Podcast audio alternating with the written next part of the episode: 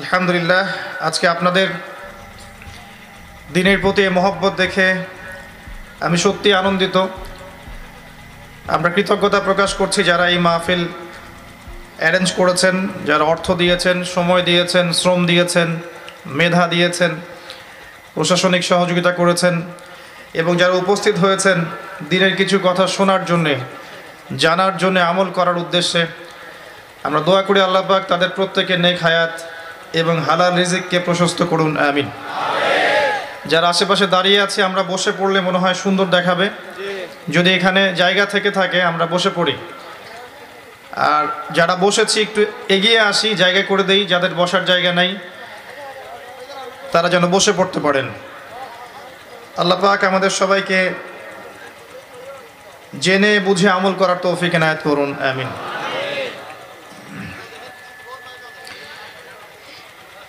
আল্লাহ রবুল্লা আলমিন সুরাতুল লুকমানের মধ্যে বলেছেন বারো নম্বর আয়াতে بعد أعوذ بالله من الشيطان الرجيم بسم الله الرحمن الرحيم আল্লাহ পাক বলছেন ولقد آتينا لقمان الحكمة أن اشكر لله ومن يشكر فإنما يشكر لنفسه ومن كفر فإن الله غني حميد আল্লাহ রবুল্লা আলমিন বলছেন, নিশ্চয়ই আমি লোকমানকে প্রজ্ঞা দিয়েছিলাম, হিকমা দিয়েছিলাম। নিশ্চয়ই আমি লুকমানকে প্রজ্ঞা দিয়েছিলাম। এবং তাকে আদেশ করেছিলাম, সে যেন আল্লাহর শুক্রিয়া আদায় করে। প্রকৃতপক্ষে যে আল্লাহর শুক্রিয়া আদায় করে, সে নিজের ভালোর জন্যেই তা করে। যদি কেউ আল্লাহর কৃতজ্ঞতা প্রকাশ না করে, কুফরি করে এতে আল্লাহ পাকের কিছুই এসে যায় না। আল্লাহ পাক গনিউন হামিদ অভাব মুক্ত এবং প্রশংসিত। কে এই লুকমান হাকিম যাকে প্রজ্ঞা দেয়া হয়েছে? তাফসিরের গ্রন্থগুলোতে দেখলে দেখা যায় যে তিনি নবী ছিলেন কি ছিলেন না, এটা নিয়ে অনেক বিতর্ক আছে। এক শ্রেণির আলেম বলতেন যে তিনি নবী ছিলেন আর আরেক শ্রেণির আলেম বলতেন যে তিনি নবী ছিলেন না, বরং একজন আল্লাহর ওলি ছিলেন। তিনি যে একজন নবী ছিলেন না, এই মতবাদটা বেশি শক্তিশালী। কোরআনুল ক্যারিমে এমন কিছু মানুষের কথা উল্লেখ করা আছে, যারা নবী ছিলেন কি না এ বিষয়ে সন্দেহ আছে, কিন্তু তাদেরকে আল্লাহ পাক যে ইলম আর হিকমা এবং প্রজ্ঞা দিয়েছেন, এ বিষয়ে কোনো সন্দেহ নাই। যেমন একজন ব্যক্তির নাম হচ্ছে খিদর আলী ইসালাম নাম শুনেছেন? আরেকজনের নাম জুলকার নাইন নাম শুনেছেন? নবী মৌসা আলী ইসালাম একদিন জনগণের সামনে ভাষণ দিচ্ছেন। তার খুতবা শেষ হওয়ার পর একজন ব্যক্তি উঠে দাঁড়িয়ে বলল, হে মৌসা আলী ইসালাম তুমি অত্যন্ত চমৎকার একটা বক্তব্য দিয়েছ। তুমি কি পৃথিবীর সবচেয়ে জ্ঞানী মানুষ? নবী মৌসা আলী ইসলাম বললেন হ্যাঁ আমি পৃথিবীর সবচেয়ে জ্ঞানী মানুষ। তিনি এই অর্থে বলেছিলেন যে তার কাছে আল্লাহর ওয়াহি আসে, তাওরাত তার উপর নাজিল হয়। আল্লাহর ওয়াহি যার কাছে আসে, তার চেয়ে কোনো জ্ঞানী মানুষ থাকতে পারে? জ্ঞানের উৎস কি? মানুষের মস্তিষ্ক প্রসূত, যুক্তি, বিজ্ঞান এবং দর্শন না আল্লাহর ওয়াহি? জ্ঞান কোথা থেকে এসেছে?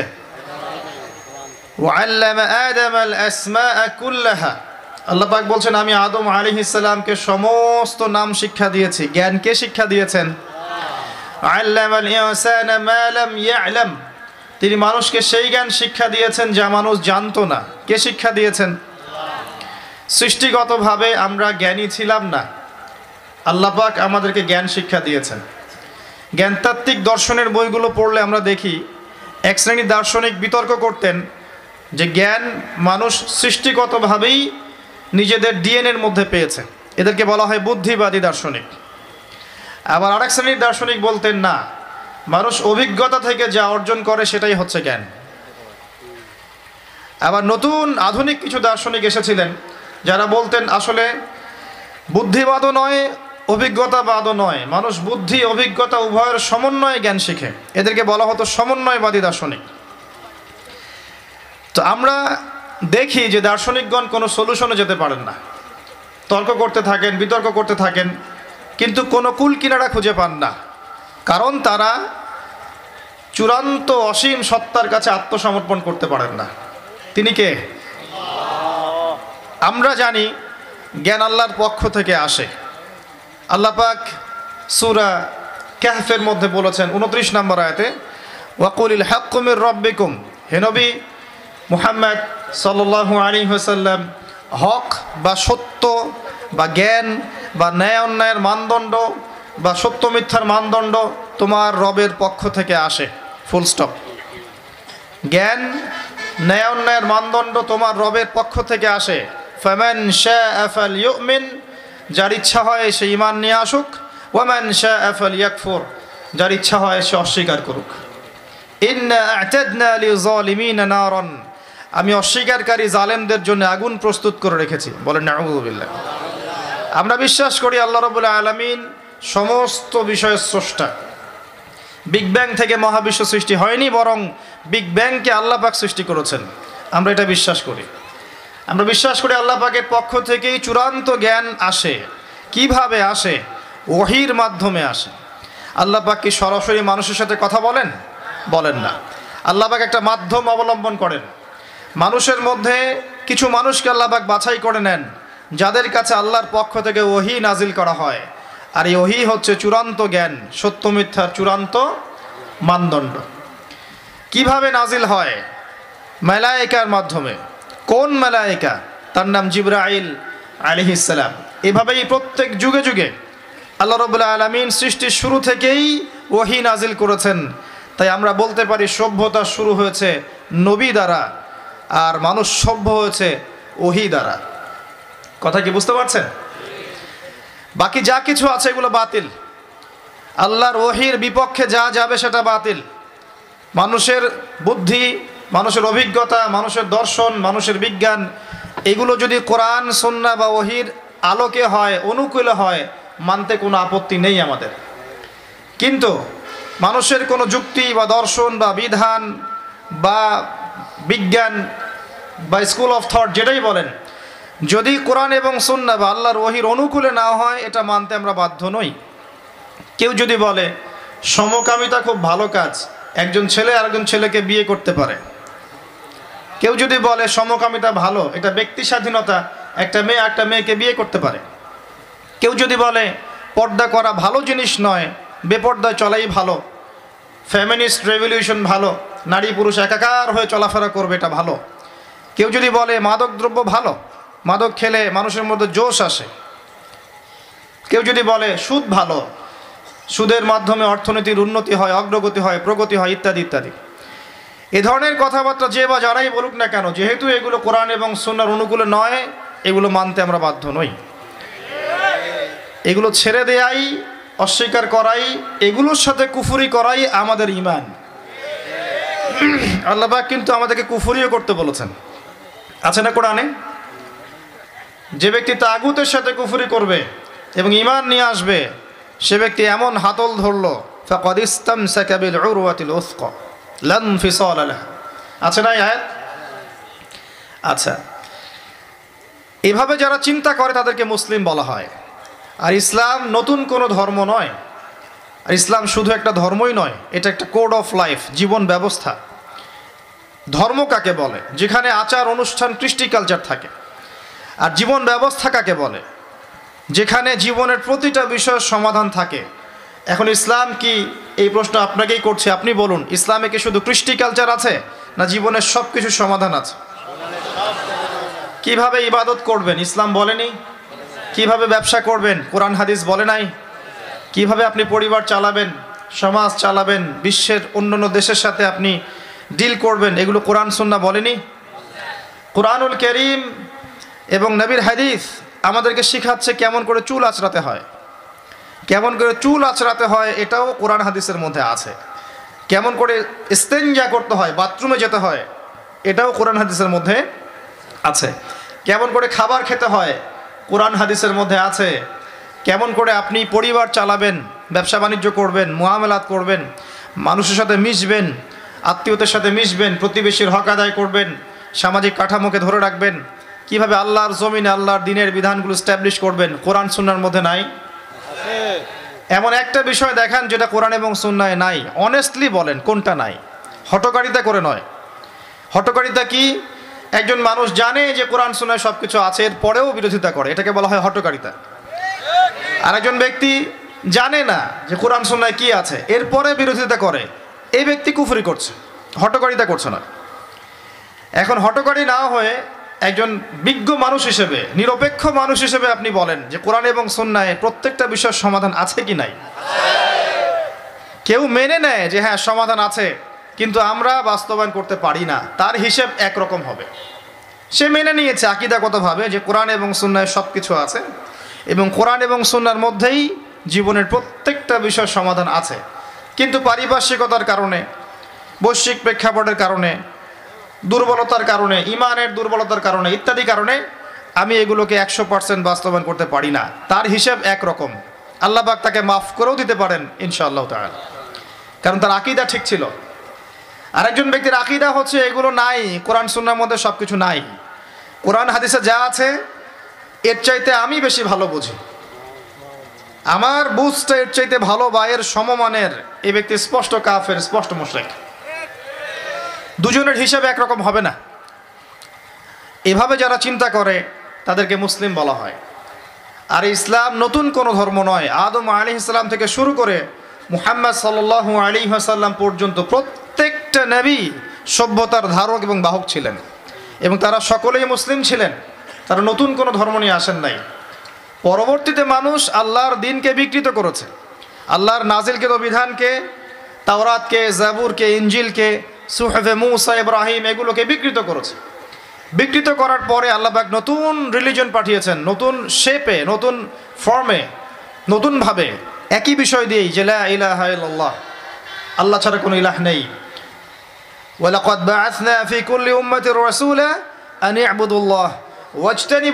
আল্লাহবাক বলছেন, আমি প্রত্যেকটা সম্প্রদায়ের মধ্যে নবী রাসূল পাঠিয়েছি।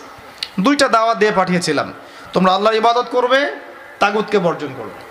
সিম্পল প্রত্যেক নবী রসুল এই কাজই করে গেছেন। তাই মুসা আলী ইসলাম ইহুদি ছিলেন বিষয়টা এমন নয়। তিনি একজন মুসলিম ছিলেন। নবী ঈসা আলী ইসলাম খ্রিস্টান ছিলেন না, তিনি একজন মুসলিম ছিলেন। আদম আলী ইসলাম নূহ আলী ইসলাম ইব্রাহিম, মুসা, ঈসা, মুহাম্মদ সাল্লু আলী সাল্লাম সবাই মুসলিম ছিলেন। তারা কেউ নতুন ধর্ম নিয়ে আসে নাই। এখনকার বই পুস্তকে লেখা থাকে যে ইসলাম ধর্মের প্রবর্তক হচ্ছেন মুহাম্মদ সাল্লু আলী হাসাল্লাম নাউজুবিল্লাহ। তিনি কি ইসলাম ধর্মের প্রবর্তক না প্রচারক? শব্দ চয়নে এত গাফেলতি কেন? তিনি ইসলাম ধর্মের প্রবর্তক নন। ইসলাম ধর্মের প্রবর্তক আল্লাহ রবুল্লাহ আলমিন। আদম আলী ইসলাম মুসলিম ছিলেন। নূহ আলী ইসলাম মুসলিম ছিলেন। প্রত্যেক নবী রসুলই মুসলিম ছিলেন। তারা নতুন কোনো ধর্ম দিয়ে যান নাই। তার ইসলাম দিয়েই গেছেন। ইসলাম চির নতুন চির প্রাচীন চির আধুনিক মুহাম্মদ সাল্লু আলী সাল্লাম ইসলাম ধর্মের প্রবর্তক নন, বরং প্রচারক। আমরা সংক্ষিপ্ত আকারে হিস্ট্রি ঘাটলে দেখব। প্রত্যেক যুগে যুগে যারাই আল্লাহ এবং তার রাসুলের আনুগত্য করেছে, আল্লাহ পাক তাদেরকে উদ্ধার করেছেন। বিপদ আপদ থেকে উদ্ধার করেছেন। দুনিয়াতেও সফল করেছেন, পরকালেও সফল করেছেন বলেন সুফান নূহ আলী ইসালাম নয়শো পঞ্চাশ বছর দাওয়াত দিয়েছেন। অল্প কিছু মানুষ ইসলাম কবুল করেছে, বাকিরা করে নাই। ওই অল্প কিছু মানুষকেই তিনি উদ্ধার করেছেন, আল্লাহবাক বিপদ থেকে উদ্ধার করেছেন, বাকিদেরকে আল্লাহবাক ডুবিয়ে দিয়েছেন। আমরা যারা পৃথিবীতে বেঁচে আছি এখন, আমরা কোনো না কোনোভাবে ওই চল্লিশ বা আশিটা পরিবারের সদস্য, আমাদের বংশ ওখানে গিয়ে মিলে যাবে ওই চল্লিশ জন বা আশি জনের সাথে। এর বাইরে পৃথিবীতে আর কোনো মানুষ তখন ছিল না। কথা কি বুঝতে পারছেন? ওই যে কিস্তির মধ্যে চল্লিশটা বা আশিটা পরিবার চলে গেল না? মনে আছে? তারাই পৃথিবীতে টিকে ছিল, বাকি সবাইকে আল্লাহ পাক ধ্বংস করে দিয়েছেন। আমরা সবাই তাদেরই সন্তান। দেখবেন চেহারার মধ্যে মিল পাবেন, বিভিন্ন জায়গার মানুষের মধ্যে চেহারার মিল থাকবে। আফ্রিকার মানুষ একরকম, আরবের মানুষ একরকম, পশ্চিমের, পশ্চিমা বিশ্বের মানুষ একরকম, চাইনিজ, উত্তর কোরিয়া, দক্ষিণ কোরিয়া, এই কন্টিনেন্টের মানুষ একরকম। সবাই একই পরিবার থেকে এসেছে এবং আমরা সবাই একজন পুরুষ এবং একজন নারী থেকে এসেছি। তিনি কে? আদম আলি ইসাল্লাম এবং আমাদের মা হাওয়া আলি আসসালাম আমরা সবাই কিন্তু ভাই। দুনিয়াতে এসে শয়তানে ধোকায় পড়ে, আল্লাহ পাকের ওহিকে অগ্রাহ্য করে কেউ আল্লাহর আনুগত্য করছে, কেউ কুফুরি করছে। এভাবে আস্তে আস্তে মানুষের মধ্যে বিভক্তি সৃষ্টি হয়ে গেল। যাই হোক, আমরা ওই দিকে যাচ্ছি না। আমি বলতে চাচ্ছি প্রত্যেক যুগে যুগে যারাই আল্লাহ এবং তার রাসুলের আনুগত্য করেছে, আল্লাহ পাক উদ্ধার করেছেন। নূহ আলী ইসলামকে দেখেন ইব্রাহিম আলী ইসলামকে দেখেন। তার অনুসারীদেরকে আল্লাহ পাক উদ্ধার করেছেন, নমরুদকে ডুবিয়ে মেরেছেন। পারেন নাই? নমরুদকে ধ্বংস করেছেন, মশা দিয়ে ধ্বংস করেছেন। মুসা আলী ইসলামকে দেখেন, মুসা আলী ইসলাম তার অনুসারীদেরকে আল্লাহ পাক উদ্ধার করেছেন। ফের আউন এবং তার দলবলকে লোহিত সাগরে ডুবিয়ে মেরেছেন। একই সুন্না নবী ঈসা আলী সাল্লাম একই সুন্না মুহাম্মদ সাল আলী হাসাল্লাম আবু জেহেল, আবু লাহাব ওদবা সাহেবার আছে? নাই। কিন্তু আবু বকর, উমার, ওসমান, আলী রদি আল্লাহ আনহু আজমাইন, তাদের নাম কেয়ামত পর্যন্ত মানুষ শ্রদ্ধার সাথে স্মরণ করবে, তাই নয় কি? আল্লাহ পাকের একই সুন্না এই হিস্ট্রি ঘাটলে দেখবেন কিছু কিছু মানুষ এমন ছিলেন যারা নবী ছিলেন না, কিন্তু আল্লাহ পাক তাদেরকে মনোনীত করেছিলেন, ইলম এবং প্রজ্ঞা দিয়েছিলেন। আল্লাহ পাক সেটা এখনও করতে পারেন। আল্লাহ পাক এখনও আসমান থেকে মানুষের কলবের মধ্যে ইমান নূর হিকমা, প্রজ্ঞা নাজিল করতে পারেন। পারেন না? পারেন। আল্লাহবাক যে কলবকে দেখবেন পরিচ্ছন্ন, যে কলবের মধ্যে কোনো হিংসা নাই, কোনো বিদ্বেষ নাই, কোনো রিয়া নাই, কোনো অহংকার নাই, লোক দেখানো বিষয় নাই, মনটা স্বচ্ছ, পরিচ্ছন্ন। আল্লাহবাক ওই কলবের মধ্যে আল্লাহ নূর নাজিল করবে ইনশাল এখনও সম্ভব। আর আল্লাহর নূর না পেলে কেউ দূরদর্শিতা সম্পন্ন হতে পারবে না।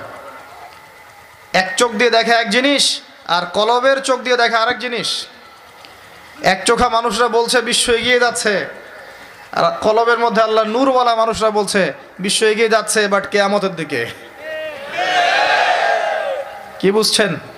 বিশ্ব এগিয়ে যাচ্ছে ঠিকই, বাট কেয়ামতের দিকে, তার শেষ সময়ের দিকে এগিয়ে যাচ্ছে, আস্তে আস্তে। এবং এখন খুব দ্রুত এগিয়ে যাচ্ছে। এখন সময় আরও দ্রুত যাচ্ছে। একটা একটা বছর চলে যাচ্ছে একটা মাসের মতো।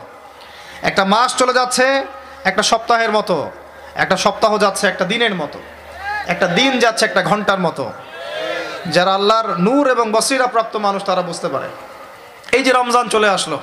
কয়দিন আগে রমজান শেষ করে আসলেন, এই যে রমজান চলে আসলো। এই যে কয়দিন আগে জুমার নামাজ পড়লেন, দেখবেন আবার জুমা চলে আসবে। সময় দ্রুত চলে যাচ্ছে। কিসের আলামত? কেয়ামতের আলামত। কত আলামত আছে আপনাকে বলে শেষ করতে পারব না। মহিলাদের সংখ্যা বাড়ছে, পুরুষদের সংখ্যা কমছে। এমন মহিলাদেরকে রাস্তায় দেখবেন যারা পোশাক পরেও নগ্ন হয়ে ঘুরছে। এদের সম্পর্কে নবীজি বলেছেন, শেষ জামানায় এক শ্রেণির মেয়ে আসবে, যাদেরকে আমি দেখি নাই মানে চোদ্দশো বছর আগে এরা ছিল না। তাদের খাসলত কি? তারা কাপড় পরবে, নিসা উন ক্যাসিয়া, আরিয়া, কাপড় পরবে কিন্তু নগ্ন থাকবে। আপনি দুইশো, তিনশো বছর আগে এই মহিলাদেরকে দেখতে পারতেন না। লাস্ট দুইশো, তিনশো বছর আপনি দেখতে পারবেন, যখন থেকে পশ্চিমা বিশ্ব এই ওয়ার্ল্ডের দায়িত্ব নিয়েছে, তখন থেকে। এটাকে ফ্যামিলিস্ট রেভলিউশন বলে এবং নগ্নতা, বেহায়াপন, অশ্লীলতা, এমন পোশাক পরবো যে পোশাক পুরুষদের পোশাক। এটা কেরামতের আলামত। নবীজি বলেছিলেন যে, গরিব মানুষরা, দরিদ্র মানুষ, স্যান্ডেল পরার টাকা নাই, গায়ে জামা পরার টাকা নাই, উঁচু উঁচু অট্টালিকা নির্মাণের প্রতিযোগিতা করবে, এটা আখেরুজ্জামান বা শেষ জামানের আলামত। দেখে নেন বিগত দুইশো, তিনশো বছর এগুলো ছিল কিনা। বিশাল বিশাল সাইন এগুলো প্রকাশ পাচ্ছে ডে বাই ডে মানুষ সুদ খাবে। একজন ব্যক্তি সুদ থেকে দূরে থাকতে চাইবে, তার গায়েও সুদের ছিটাফোটা গিয়ে লাগবে, এটা সেই যুগ। আপনি পারবেন না বাঁচতে সুদ থেকে। দাড়ি ডুবি নিয়েও খেতে হচ্ছে, কিচ্ছু করার নাই, কারণ সব সিস্টেমই সুদ ভিত্তিক হয় খাচ্ছেন, না হলে দিচ্ছেন, না হলে সাক্ষী থাকছেন, না হলে লিখে রাখছেন, কিছু না কিছু করছেন। মানুষ মাদক খাবে মাদককে হালাল মনে করে খাবে। মানুষ জেনা করবে, জেনাকে হালাল মনে করবে, হারাম মনে করবে না। মানুষ হত্যা করবে, যাকে হত্যা করবে, সে জানবে না কেন হত্যা করছি। আর যে মারা যাবে, সেও বুঝবে না কি জন্য আমাকে মারলো। পিতামাতার সাথে দাস দাসীর মতো আচরণ করা হবে। পিতামাতার সাথে দাস দাসীর মতো আচরণ করা হবে। সম্পদের জন্যে সন্তান মাকে হত্যা করবে, বাবাকে হত্যা করবে। দুই চোখওয়ালা মানুষরা বুঝতে পারে এগুলো হচ্ছে। দিন দিন বাড়ছে। সময় সংক্ষিপ্ত হয়ে আসছে। আল্লাহ পাকের আজাব গজব বাড়ছে, আসমানি গজব বাড়ছে, জমিনের বালা বাড়ছে। ভূমিকম্প বাড়বে, ডে বাই ডে ভূমিকম্প বাড়বে এবং তিনটা বড় বড় ভূমিকম্প অপেক্ষা করছে আমাদের সামনে। একটা পৃথিবীর পূর্ব দিকে, একটা পশ্চিম দিকে। আমার ধারণা এটা পশ্চিমা সভ্যতায় হবে। আর একটা হচ্ছে পৃথিবীর মাঝখানে। কিছু মুনাফেককে আল্লাপাক ধসিয়ে দিবেন আরবের মধ্যে। আর ওখানেও কিছু মোনাফেক আছে। এটা বুঝতে হলে আপনাকে জিও পলিটিক্স বুঝতে হবে। আরবি দিয়ে কথা বললেই কেউ আমিরুল মমিনিন হয় না। আরবি দিয়ে কথা বললেই কেউ আমিরুল মমিনিন হয় না। আবদুল্লাহ বিন ওবাইও আরবি দিয়ে কথা বলতো। তো হত্যা বাড়বে। একটা বড় জিনিস যেটা শেষ জামানায় হবে, এটা আগে হয়নি। এটা বিগত একশো বছর থেকে আমরা দেখছি। এই বিশ্বের বুকে ইহুদি এবং খ্রিস্টানদের মধ্যে একটা বন্ধুত্বের অ্যালায়েন্স হয়েছে। এটাকে আমরা জায়নিস্ট মুভমেন্ট বলি। এই মুভমেন্টটা বিগত একশো দুইশো বছর আগে ছিল না। কিন্তু এটা শেষ জামানায় হবে, এমনটা এসেছে। কোরআনেও আছে তোমরা ওই সব ইহুদি এবং খ্রিস্টানদেরকে বন্ধুরূপে গ্রহণ করো না। কোন সব? সবাইকে না। কোন সব? বা আদহম আউলিয়া যারা একে অপরের বন্ধু, যারা একে অপরের বন্ধু। বিশ্বের ইতিহাস ঘাটলে দেখবেন হিস্ট্রির ছাত্র আমি। ইতিহাস ঘাটলে দেখবেন ইহুদি এবং খ্রিস্টানরা একে অপরের সাথে মারামারি করেছে শতাব্দীর পর শতাব্দী। এমনকি ঈসা আলী ইসলামকে ইহুদিরাই হত্যা করতে চেয়েছিল। কিন্তু আল্লাহ পাক উঠিয়ে নিয়েছেন ও ওমা কচালু হুমা সালাবু। কিন্তু এখন দেখবেন ওরা বন্ধু। এখন দেখবেন ইসরায়েলের বন্ধু, পশ্চিমারা। আশ্চর্য একটা বিষয়, আর কোন নিদর্শনের জন্য অপেক্ষা করছেন। এগুলো আস্তে আস্তে ডে বাই ডে বাড়তে থাকবে। হারাজ বাড়বে, হারাজ। মানে হত্যাকাণ্ড, প্রচুর হত্যাকাণ্ড হবে। প্রথম বিশ্বযুদ্ধে মানুষ মরেছে প্রায় তিন থেকে চার কোটি। দ্বিতীয় দ্বিতীয়টাতে মানুষ মরেছে সাত থেকে আট কোটি। সামনে যেটা হবে, এখানে দেখবেন পৃথিবীর তিন ভাগের এক ভাগই শেষ। ইনশা আল্লাহ আজাল এমনটাই হবে ইনশা আল্লাহ আলা আমরা চাই না এমনটা হোক। কিন্তু কুদিয়াল আমর, লেখা হয়ে গেছে এগুলো। কিছু করার নাই। নবী ঈসা আল ইসলাম আসার আগে পৃথিবীর অবস্থা এমন থাকবে না। পৃথিবী সংকীর্ণ হয়ে আসবে, জনসংখ্যা কমবে। প্রচুর মানুষ মহামারীতে মারা যাবে। আর মহামারীর সময় চলে যাওয়ার পরে কি আসবে সেটাও হাদিসের মধ্যে আছে। বাবা আদাহু সারাবাতি জালাজিল, এরপরে আসবে ভূমিকম্পের বছরগুলো। মহামারীর সময়গুলো যখন চলে যাবে, এরপরে আসবে ভূমিকম্পের বছরগুলো। আলেমোলামা আছে ওনাদের কাছে অনুবাদ করে নিয়েন। সানাওয়াত সানার বহু বচন, একটা বছর না অনেক বছর। জালজালায়ের বহু বচন, জালাজিল, অনেক ভূমিকম্প হবে। আর প্রত্যেক ভূমিকম্পে পৃথিবীর সময় কিন্তু সংক্ষিপ্ত হয়ে আসে। এটা আপনারা যারা সায়েন্স জানেন তারা বুঝবেন। যাই হোক, এই অবস্থা, এই অবস্থার প্রেক্ষাপটে ইসলাম ছাড়া আত্মসমর্পণের কোনো জায়গা নাই। আর ইসলাম ছাড়া সমাধানও কেউ দিতে পারবে না। এই জন্য নিরপেক্ষভাবে নিরপেক্ষভাবে আল্লাহর কাছে যেহেতু ফিরে যেতেই হবে, আমাদের উচিত ইসলামকে আগে ভালো করে জানা। আগে জানা এবং বোঝা, হটকারী না হওয়া। আগে জানা এবং বোঝা যে ইসলামের প্রতিটা বিষয়ের সলিউশন আছে কি নাই। যদি আপনি দেখেন নিরপেক্ষভাবে হ্যাঁ আছে, তাহলে আর দেরি করবেন না। ইস্তেক ফার করে আল্লাহর কাছে আত্মসমর্পণ করেন। আল্লাহ পাক আপনার বিগত জীবনের যত গোনা খাতা আছে, সমস্ত গোনা আল্লাহ মাফ করে দিবেন ইনশাআল্লাহ তাআলা।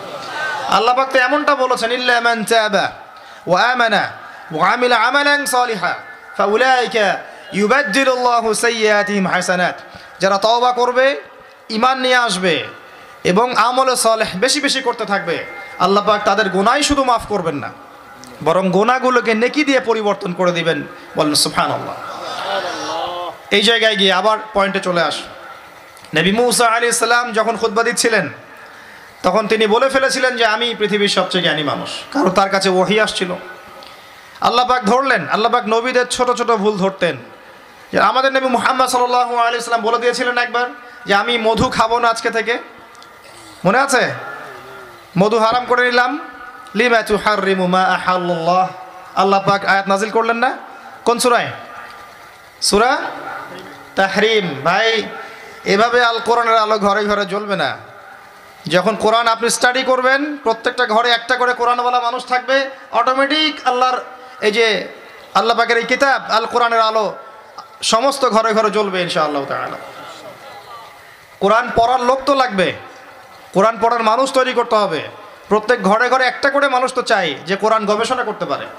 তখন দেখবেন অটোমেটিকলি কোরআনের আলো ঘরে ঘরে জ্বলে যাবে ইনশাআল্লাহ তাল আবেগ দিয়ে হয় না। আবেগ দিয়ে কোনো কিছু হয় না। যারা ইসলামের বিরুদ্ধে কাজ করছে, এরা আবেগ দিয়ে কাজ করছে না, বিবেক দিয়ে কাজ করছে। না আমরা আবেগে জাতি। আমরা আবেগে জাতি না? আমরা আবেগে জাতি, খুব আবেগ আমাদের। দিনের পিছনে আবেগ ভালো জিনিস, কিন্তু আবেগ দিয়ে দিন প্রতিষ্ঠা হয়নি কখনো। নবী সাল্লাহ আলী হাসাল্লাম হিকমা দিয়ে, বুদ্ধি দিয়ে, কৌশল দিয়ে ধীরে ধীরে বেসিক ঠিক করে আস্তে আস্তে আস্তে আস্তে ইসলামকে এগিয়ে নিয়ে গেছেন। তেইশ বছর সময় লেগেছে। কত বছর? কখনো কখনো অত্যাচার সহ্য করতে হয়েছে, করেছেন। কখনো মার খেতে হয়েছে, খেয়েছেন। কখনো গালি খেতে হয়েছে, খেয়েছেন। কখনো সমালোচনা সহ্য করতে হয়েছে, করেছেন। কখনো দেশ থেকে চলে যেতে হয়েছে, চলে গিয়েছেন। হাল ছেড়ে দেন নাই। ধীরে ধীরে ইসলামকে নিয়ে এগিয়ে গেছেন। একদিনে তো দিন কায়েম হয়নি, হয়েছে? নবী ঈসা আল ইসলাম যখন আসবেন, তিনিও একদিনে দিন কায়েম করবেন না। অনেক চড়াই উত্তরায় পেরিয়েই ইনশাআল্লাহ তাআলা জেরুজালেম থেকে তিনি পুরো বিশ্বে ইসলামী খেলাফা কায়েম করবেন ইনশাআল্লাহ। তার আগ পর্যন্ত এভাবে গ্লোবালি কিছু হবে এটা আমার মনে হয় না। আমি স্টাডি করে যা মনে হচ্ছে, আমার আমার কাছে মনে হয় না যে গ্লোবালি তার আগে কিছু হবে। ক্ষুদ্র পরিসরে বা ব্যক্তিগতভাবে বা সামাজিকভাবে ছোট ছোট ক্ষেত্রে কিছু হতে পারে। কিন্তু বড় পরিসরে মনে হচ্ছে না যে এত সময় আমাদের হাতে বাকি আছে। আল্লাহ রবুল্লা আলমিন ভালো জানেন, ইল্লা মাশা আল্লাহ নবী মুসা আলী সাল্লাম যখন এই কথা বলছেন, আল্লাহ পাক ধরে ফেলেছেন। তিনি বলছেন, আমার একজন বান্দা আছে, যার নাম খেদের। খেদের আলী ইসালাম খেদের মানে শ্যামল বা সবুজ। তিনি যেখানে বসতেন, ওই জায়গাটা সবুজ হয়ে যেত। একটা রুক্ষ জায়গায় তিনি বসলে, ওই জায়গা সবুজ হয়ে যেত। তিনি বললেন, খেদের তোমার চেয়ে বেশি জ্ঞানী মানুষ। নবী মুসা আলী ইসলাম বললেন, আমি তার সাথে মিট করতে চাই। আমি তার সাথে শিখতে চাই। তিনি এগিয়ে গেলেন, জ্ঞান শেখার পথে একজন সাথীকে সঙ্গে দিলেন তার নাম ইউসা বিন নুন। এগিয়ে গেলেন। যেতে যেতে তাকে বলে দেওয়া হয়েছিল, এই মাছটা যেখানে গিয়ে জীবিত হয়ে যাবে, সেখানেই তুমি তাকে পাবে। যেখানে দুইটা সাগর একসাথে মিলিত হবে, সেখানে তুমি তাকে পাবে। নবী মুসা আলি ইসলাম ওই জায়গা থেকে আরও দূরে চলে গিয়েছিলেন। এবং যখন তিনি পথটা ভুল করেছেন, তখন ক্লান্ত হয়ে পড়েছিলেন। এই জায়গায় গিয়ে আমি বলি যে আপনার জীবনের চলার পথ যদি ভুল হয়, আপনি খুব দ্রুত ক্লান্ত হয়ে যাবেন আর কি। আপনার কথা কি বুঝতে পারেন? আপনার জীবনের চলার পথ যদি ভুল হয়, আল্লাহর পথে না হয়, তাহলে আপনি খুব দ্রুত ক্লান্ত হয়ে পড়বেন। নবী মুসা আল ইসলাম যখন বুঝতে পারলেন পথ ভুল হয়েছে, আবার ফিরে আসলেন, এসে দেখলেন পাথরের উপরে, শিলাখণ্ডের উপরে সেই ব্যক্তি বসে আছেন, তার নাম খেদের আলী ইসালাম যে পৃথিবীর সবচেয়ে জ্ঞানী মানুষ, তার চরিত্র হওয়া দরকার ওই শিলার মতো। এটাও একটা নিদর্শন। তিনি পাথরের উপর বসেছিলেন। খেদুর আলী ইসলাম নবী মুসা আলী ইসলাম বললেন, আমি আপনার কাছে জ্ঞান শিখতে চাই। আমি শুনেছি আপনাকে আল্লাহর পক্ষ থেকে জ্ঞান দেওয়া হয়েছে। তিনি কিন্তু নবী নন। আমি বোঝাতে চাচ্ছি যে নবী না হয়েও জ্ঞানী হওয়া যায়, আল্লাহর পক্ষ থেকে জ্ঞান আসতে পারে। যদি আপনার কলবে কি থাকে নূর থাকে, স্বচ্ছতা থাকে। এবং আপনি বেশি বেশি আল্লাহর জিকির করেন, আল্লাহকে ডাকেন, আপনি আল্লাহর মারেফত অর্জন করতে পারেন। মনের মধ্যে হিংসা থাকে না, বিদ্বেষ থাকে না, অহংকার থাকে না আল্লাহ নূর আসতে পারে। এই যুগেও সম্ভব, ইনশাআল্লাহ তাআলা। হাল রুশদা? বলছেন, আমি কি আপনার সাথে সফর সঙ্গী হতে পারি? এই শর্তে যে আপনি আমাকে জ্ঞান শেখাবেন, যেই জ্ঞান আল্লাহ আপনাকে শিখিয়েছেন এবার খিদরা আলী ইসলাম বলছেন, ইন্নাকা লা তাস্তাতিআ মাইয়া সাবরা। তুমি তো আমার সাথে ধৈর্য ধরতে পারবে না। সুবহানাল্লাহ। একজন নবীকে বলছেন, একজন নবীকে একজন মানুষ বলছেন, তুমি তো আমার সাথে ধৈর্য ধরতে পারবে না। আপনি মনে করেন একটা স্কুলের টিচার একশোটা বাচ্চাকে পড়াচ্ছেন। পরীক্ষার আগে আপনি বলে দিলেন যে, এক বছর আমি তোমাদেরকে পড়িয়েছি, তুমি অমুক আবদুল্লাহ ফার্স্ট হতে পারো। আর তুমি আব্দুর রহমান, তুমি ফার্স্ট হতে পারবে না। তুমি হবে লাস্ট। আপনার অভিজ্ঞতা, আপনি এক বছর পড়িয়েছেন। আপনি দেখলেন রেজাল্ট ঠিক তাই হলো। আবদুল্লাহ ফার্স্ট হয়েছে, আব্দুর রহমান লাস্ট হয়েছে। এর মানে কি এই টিচার গায়েব জানে? গায়েব জানে? তার এলম তার প্রজ্ঞা, তার অভিজ্ঞতা। নবী মুসা আল ইসলামকে বলছেন তিনি, খেদর আল ইসলাম, ইন্নাকা লাং তাস্তাতি আমাইয়া সবর। তুমি আমার সাথে ধৈর্য ধরতে পারো না। মানে গল্পের শেষে আপনি গিয়ে দেখবেন তিনি আসলেই ধৈর্য ধরতে পারেন নাই। তো মুসা আল ইসলাম বলেন ইনশাআল্লাহ, আমি ধৈর্য ধরব। আমি ধৈর্য ধরবো ইনশাআল্লাহ, এবং আমি আপনার কাজে কোনো বিঘ্ন সৃষ্টি করব না। আচ্ছা ঠিক আছে, চলো। গল্প অনেক বড়, আমি সংক্ষেপে বলছি। তিনটা ঘটনা ঘটেছে। একবার নৌকা ফুটা করে দিয়েছেন খেদর আলী ইসাল্লাম দ্বিতীয়বার একজন বালককে হত্যা করেছেন। আর তৃতীয়বার একটা দেয়ালকে নির্মাণ করেছেন, দেয়ালটা পড়ে গিয়েছিল। কোনো পারিশ্রমিক নেননি। ফ্রি অফ কস্ট দেয়াল নির্মাণ করেছেন। নবী মুসা আলী ইসলাম প্রত্যেকবার বলছেন যে আপনি এই কাজটা কেন করলেন? আপনি এই কাজটা কেন করলেন? বারবার জিজ্ঞাসা করছেন ইন্টারফেয়ার করছেন। এবং খিদির আল ইসলাম বলছেন, আমি কি বলিনি তোমাকে? আলাম আকুল্লাক ইন্নাকা লাং তাস্তাতি আমা আইয়া সবর। এক পর্যায়ে যখন তিনি তৃতীয় প্রশ্নের উত্তর দিতে পারলেন না, সবর করতে পারলেন না, তখন খিদির আল ইসলাম বললেন হ্যাঁ দা ফিরক উবাইনি ওয়াবাইনাক এই হচ্ছে তোমার আমার পার্থক্য, আর একসাথে চলা হলো না। তবে যাওয়ার আগে আমি তোমাকে জানিয়ে দেব, কেন আমি এই কাজগুলো করেছি। ওই নৌকা ফুটা না করলে ওই নৌকার পিছনে জলদস্যু ছিল। ভালো নৌকা হলে নিয়ে চলে যেত। আমি ওই ব্যক্তির ক্ষতি করিনি, বরং উপ- উপকার করেছি নৌকা ফুটা করে দিয়ে। ওই বাচ্চাকে হত্যা না করলে ওই বাচ্চার পিতা মাতা ছিল বড় আলেম, বড় আল্লাহওয়ালা। এই বাচ্চা বড় হলে নিজেও কাফের হতো, বাপ মাকেও কুফুরিতে নিয়ে নিয়ে যেত। অনেকটা আমাদের নাস্তিক প্রজন্মের মতো আর কি। তিনি হত্যা করেছেন। আল্লাহর আদেশে হত্যা করেছেন। আর ওই যে দেয়াল নির্মাণ করেছি, এই দেয়ালের নিচে ছিল দুইজন এতিম বালকের রেখে যাওয়া পৈতৃক সম্পত্তি। তার বাবা মা রেখে গিয়েছিল, সোনার কয়েন, রূপার কয়েন এইগুলো মাটির নিচে ছিল। তারা বড় হয়ে যেন এটা পায়, অন্য কেউ সিজ করতে না পারে, এই জন্য আমি এখানে দেয়াল নির্মাণ করেছি, কোনো পারিশ্রমিক নেই নাই। বাই দ্য ওয়ে সোনার কয়েন আর রূপার কয়েনের কথা কোরআনে আছে, দিনার আর দিরহামের কথা কোরআনে আছে, যদিও বিশ্ব ব্যবস্থায় নাই। বিশ্ব ব্যবস্থার আইএমএফ নামে একটা সংগঠন আছে ইন্টারন্যাশনাল মনিটরি ফান্ড তারা আইন করে সোনার কয়েন আর রূপার কয়েনকে হারাম করে দিয়েছে।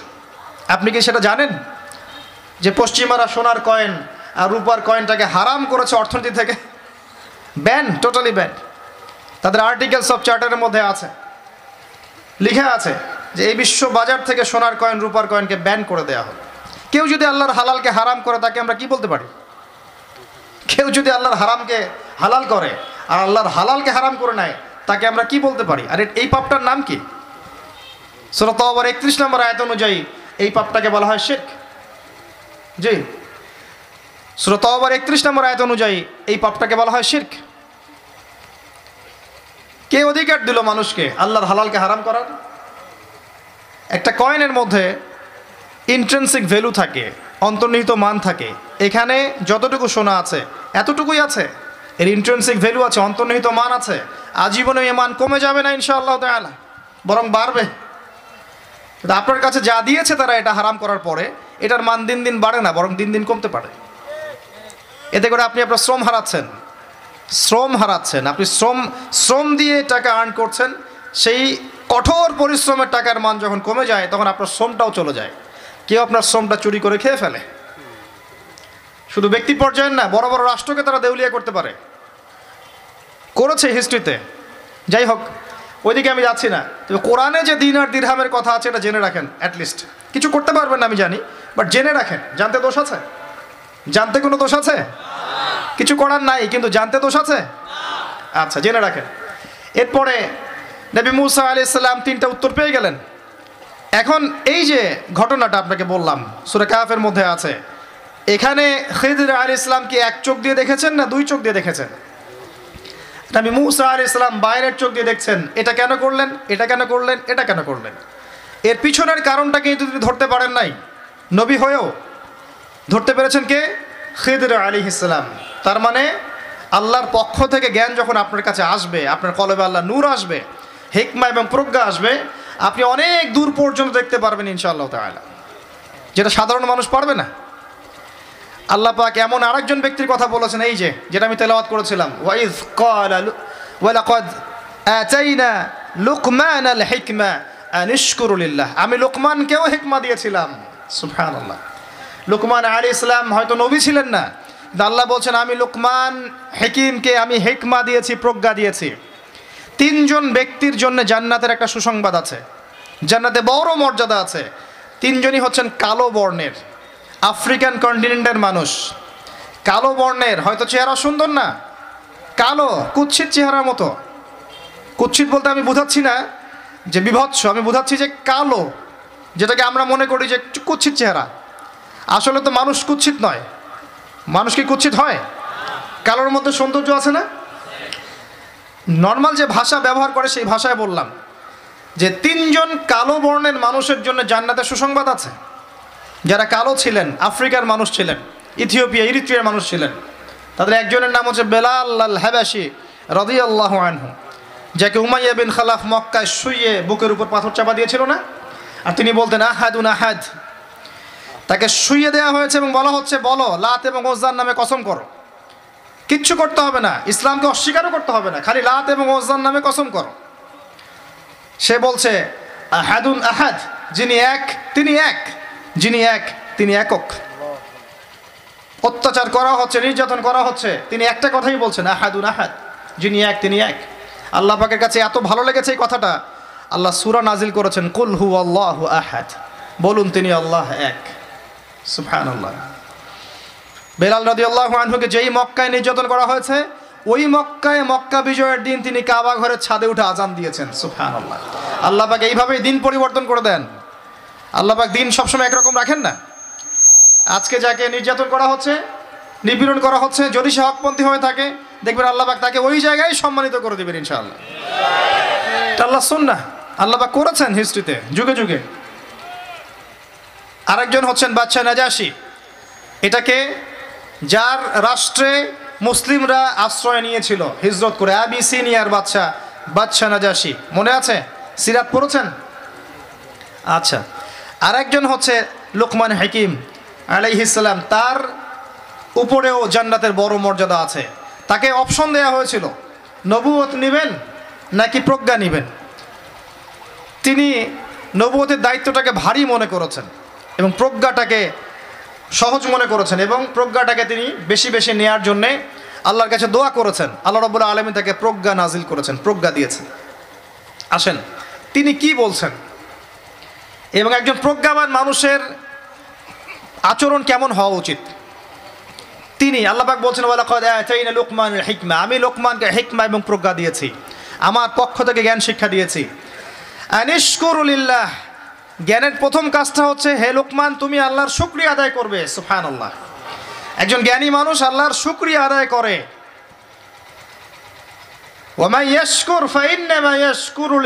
যে ব্যক্তি আল্লাহর শুক্রিয়া আদায় করে, সে নিজের নফসের ভালোর জন্যই সেটা করে। আল্লাহ অন্য অন্য আয়তে বলেছেন, লাইন শাকারতুম লাযিদান্নাকুম যদি তোমরা আল্লাহর শুকরিয়া আদায় করো, আমি তোমাদের প্রতি আমার নেয়ামতকে কি করব? বাড়িয়ে দেব। ওয়ালা ইন কাফারতুম, যদি তোমরা কুফুরি করো। ইন লাশাদীদ, আমার আযাব বড়ই কঠিন বড়ই কঠিন। আমাদের উচিত দিনে কমপক্ষে একশো বার করে হলেও আলহামদুলিল্লাহ পড়া। পড়া যাবে? যে কোনো অবস্থাতেই আলহামদুলিল্লাহ। আলহামদুলিল্লাহ। ভাই কেমন আছেন? আলহামদুলিল্লাহ। ভাই পরিবার কেমন আছে? আলহামদুলিল্লাহ। ভাই চাকরি কেমন আছে? চলছে কেমন? আলহামদুলিল্লাহ। ব্যবসা কেমন? আলহামদুলিল্লাহ। এটা হচ্ছে সেই বান্দা নিদর্শন, যার মনের মধ্যে আল্লাহর প্রতি ভক্তি শ্রদ্ধা আছে। যার মনের মধ্যে আল্লাহর নূর আছে, তার নিদর্শন হচ্ছে সে সব সময় শুক্রিয়া আদায় করবে। একটা এক্সাম্পল দিচ্ছি, দেখেন। ইব্রাহিম আলী সাল্লাম ওই প্যালেস্টাইনে থাকতেন, আর এই যে এইখানে মক্কায় তার একজন স্ত্রী হাজারা আলী হাসালাম ওইখানে একজন স্ত্রী, সারা আলী হাসালাম মনে আছে ঘটনা? আচ্ছা তিনি আসলেন বাসায়, দরজায় নক করছেন যে বাসায় কে আছে? দরজার পিছন থেকে বলা হচ্ছে যে আমি। তিনি বলছেন, ইসমাইল কোথায়? তখন আওয়াজ আসছে, ইসমাইল স্বীকার করতে গেছে। তারপরে তাকে বলা হচ্ছে, তোমরা কেমন আছো? স্বামী, স্ত্রী, তোমরা কেমন আছো? তো স্ত্রী জবাব দিচ্ছে, আমরা ভালো নাই। আমাদের ঘরে অনেক অভাব। আমাদের অনেকের স্ত্রীর মতো। আছে না এরকম? সারা জীবন করে যাবেন। একটা কথাই শুনবেন শেষ বয়সে গিয়ে, জীবনে কিছুই পাইলাম না তোমার কাছে। নিজের মাথার ঘাম পায়ে ফেলে করতেই থাকবেন করতেই থাকবেন করতেই থাকবেন করতেই থাকবেন, কিন্তু আপনি শুনতেই থাকবেন শুনতেই থাকবেন, কিছুই করলাম না, কিছুই পাইলাম না, কিছুই পাইলাম না। অমুক ভাবি কত ভালো আছে, অমুক কত ভালো আছে, অমুকের এত আছে, অমুকের তত আছে। সুফান আল্লাহ এটা আমাদেরই দোষ, কারণ বিয়ে করার সময় যারা দিনদারিতা না দেখে শ্বশুরের সম্পত্তি দেখবেন, সৌন্দর্যকে বেশি প্রাধান্য দিবেন, নিজের হারাম প্রেমকে বেশি প্রাধান্য দিবেন, নিজের ওই বংশমর্যাদা ইত্যাদি ইত্যাদিকে বেশি প্রাধান্য দিবেন, তখন তো আফসোস করতেই হবে। কিছু করার নেই এই জন্যই তো নবী সাল্লাহ সাল্লাম বলেছেন যে, দিনদার স্ত্রীদেরকে দেখে বিয়ে করো। যার মধ্যে দিনের বুঝ আছে, জ্ঞান আছে, একে দেখে বিয়ে করো। তবে এখানেও একটা বিষয় আপনাকে সতর্ক করতে চাই, যে প্রত্যেকটা বোরখার পিছনেই সঠিক দিনদারিতা থাকে না। অতএব এটা দেখেও ধোকা খাওয়ার কিছু নাই। দিনদারিতা আল্লাহর সাথে বান্দার মনের ব্যাপার। দিনের বেসিক কিছু প্রশ্নের মাধ্যমে আপনি তার উত্তর পেতে পারেন। দিনের বেসিক কিছু বুঝ আচরণ দেখে আপনি তার উত্তর পেতে পারেন। তার তাকুয়া দেখে আপনি উত্তর পেতে পারেন। একজন আমিরুল মুমিনিন খালিফা, তিনি রাত্রেবেলা জনগণের অভাব অনটন দেখেন। একদিন দেখতে দেখতে রাতে ক্লান্ত হয়ে পড়লেন, একটা দেয়ালের আড়ালে তিনি দাঁড়িয়ে বিশ্রাম নিচ্ছেন, বসে পড়েছেন। দেয়ালের পিছন থেকে তিনি আওয়াজ শুনছেন, মা আর মেয়ে কথাবার্তা বলছে। মা বলছে, দুধে পানি মিশাও। আর মেয়ে বলছে যে ইত্তাকিল্লা হে আম- হে মা, আল্লাহকে ভয় করো। তার মা বলছে, এখানে তো ওমর নাই, ওমরের প্রশাসন নাই। ভয়ের কি আছে? মিশাও, পানি মিশাও। তখন এই এই মেয়ে বলছে, ওমর নাই তো কি হয়েছে? ওমর রব, আল্লাহ তো জীবিত আছেন। তিনি দেখছেন ওমর আল্লাহ পরের দিন ওই বাড়িটা মার্ক করে রাখলেন রাত্রেবেলা। পরের দিন তার ছেলেকে নিয়ে আসছেন এই বাসায়। এসে মেয়ে দেখাচ্ছেন, এই মেয়ে পছন্দ হয় কিনা দেখো। মেয়ে পছন্দ হয়ে গেছে। আমিরুল মিনিনের মানে রাষ্ট্রপ্রধানের ছেলের সাথে এই মেয়ের বিয়ে হয়ে গেল। দুধওয়ালি দুধ ধোয়াচ্ছেন যে, যেই মেয়ে। কি দেখে বিয়ে দিলেন? সৌন্দর্য দেখে? বংশমর্যাদা? শ্বশুরের টাকা? যৌতুক? এই কাজ যদি আমরা করতে না পারি, সংসারে শান্তি আসবে না। তখন কিছু করার থাকবে না ভাই, কারণ এই ফেতনায় একবার ঢুকে গেলে জীবনটা মেসাকার এগুলো ডিল করতেই দিন দিন অনেক চলে যাবে। দিনের ফিকির পরে দেখবেন পরিবার সামলাতেই সময় শেষ, দিন শেষ। মানসিকভাবে যদি আপনি ফ্রেশ না থাকেন, ভালো না থাকেন সাউন্ড না থাকেন, আপনি দিনের জন্য কিন্তু কিছু করতে পারবেন না। আর পরিবারে যদি নেকার স্ত্রী না থাকে, আপনি মানসিকভাবে ভালো থাকবেন না। ভালো থাকবেন না, এটা প্র্যাকটিক্যাল কথা। তো ওই যে স্ত্রী বলছে, আমরা ভালো নাই, ইসমাইল স্বীকার করতে গেছে, আমরা ভালো নাই। একবেলা খাই, একবেলা খেতে পারি না, ভালো নাই।